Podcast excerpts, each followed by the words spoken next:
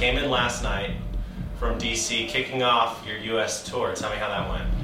Uh, went really well actually. I really loved it. Uh, the whole the whole uh, goal of this tour is like I wanted to go back to the roots and you know do what I what I actually really love and why I like started in the pr- first place to, to become a DJ is do like intimate club shows where you can see the people, where you can touch the people, and um, and the first show in Washington was like right away like it was like the old days. Like was really it was a good feeling, you know. Were you getting away from that? Tell me why you wanted to circle back to that original uh, state.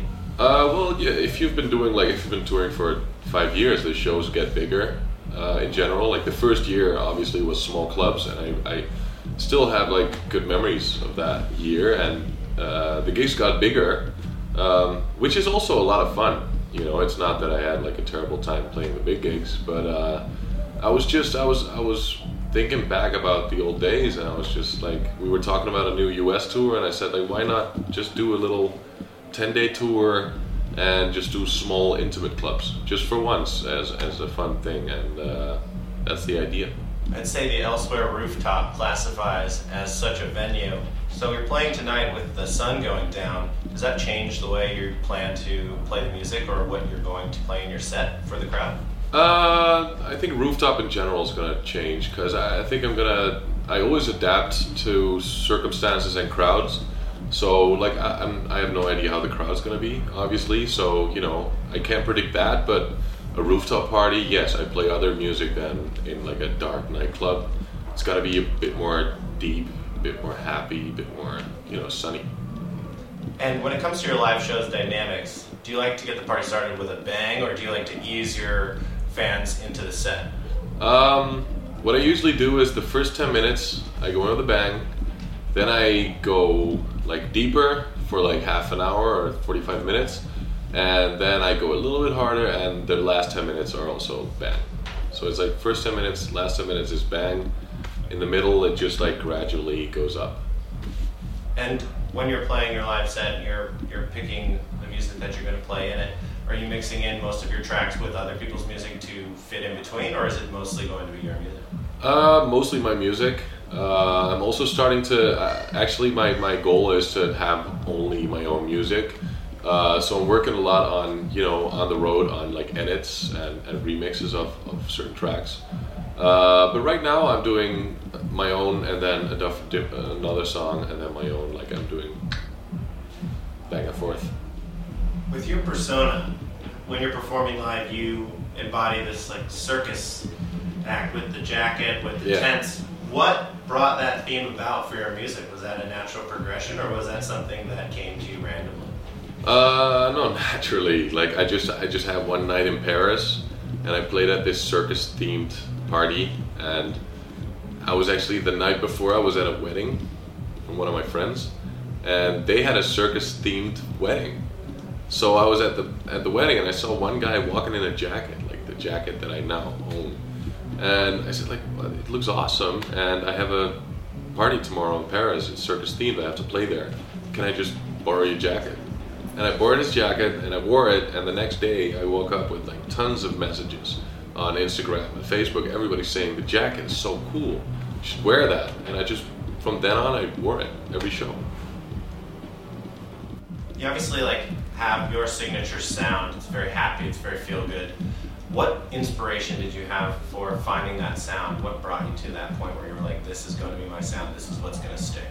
Um, actually, I was um, I was in I was a month. I was just thinking about like what am I gonna make now? Like uh, making new music is always like a challenge because for me, I, I always want to be refreshing and I want to bring something new. And uh, I just started listening to the music that I listened to when I started getting into dance music, and that's like Fatboy Slim, it's Groove Armada, it's like Basement Jaxx, it's all those Moby, like all those those old guys. And you know basically they make really like fun music like just feel good stuff. And i saw this old uh, fatboy slim set on brighton beach on youtube and the people are having so much fucking fun. And that's where it's all about you know? That's uh, i'm an entertainer. Like that's where it should be about. Fun. And that's when i thought like yeah fuck it. I'm gonna make totally feel good music. And you put your head down recently for about four months this year to focus specifically away from the live set and focus uh, getting in the studio. How did it feel to take that hiatus away from performing live? Was it easy getting back into the swing of writing? Like getting back on the road, or getting back into the swing of riding. Oh, uh, yeah. Well, in the beginning, it was kind of I had to get used to it, but it was uh, it was a delight to be honest, because constantly touring, I, I don't think is very healthy, because you're just in a constant driving. and you don't, never just stop and think like, holy shit, those were a couple of great months. Like I experienced so much. You don't have time to process a lot of things, a lot of great things. And actually, the, the first month when I was like listening to a lot of music and not doing anything yet, not writing yet, I just I just thought about like what did I do? And Jesus that was awesome and that was terrible and that was you know you just get a time to to uh, yeah process it all. And um, I needed a month to just be to mentally reset, reset, and be like calm and and that I think that kind of mindset you need to make fresh music, original music. Just be calm and have no like kind of stress or I don't know how to explain it exactly.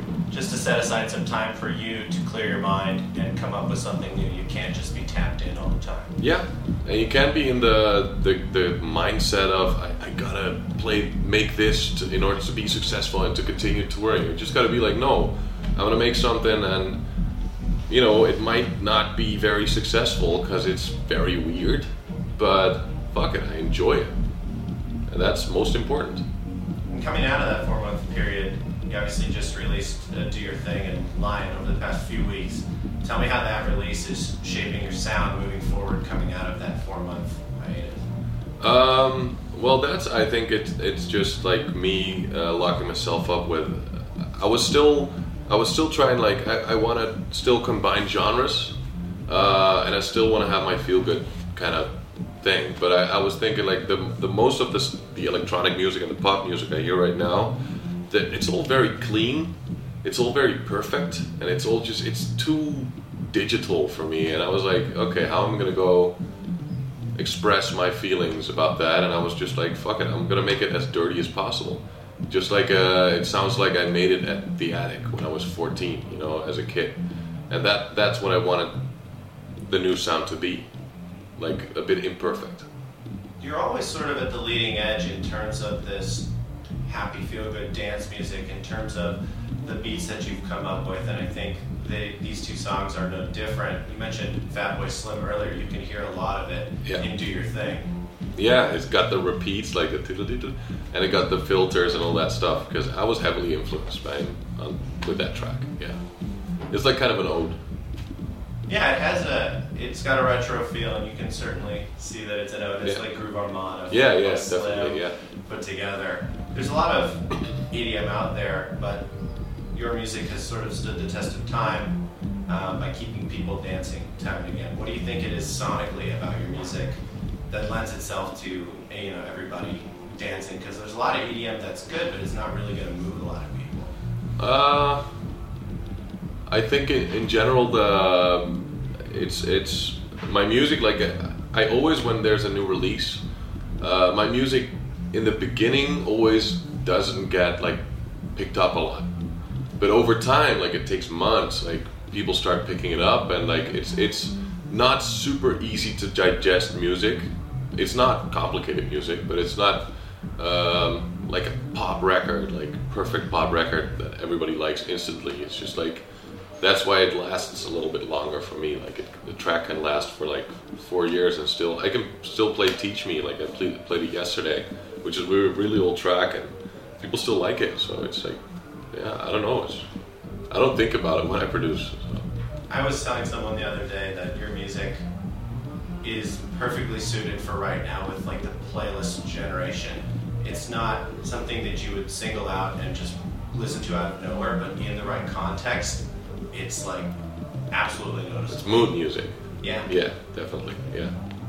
Thinking about the risks you've taken doing that, being on the leading edge, was there a particular song, sound, or decision that you had to make at one point in your career that you felt really nervous about following through with? Um, actually, the, this new new music I'm making right now is like I thought about it for a while. Like, you know, you're going really against the stream, against the current.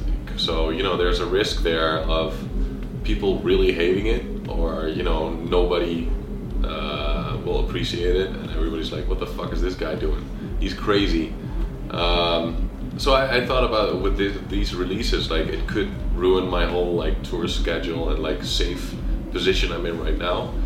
But then again, like if it if it does, I, I really don't care, you know, because I think in the end I'm more of a producer than a DJ, so I should be producing and, and what I think is most fun is experimenting and, and releasing experimental music. So, with that mindset, as a producer, not a DJ, are you saying that you're chiefly invested in the sound of the music and not the reception of it?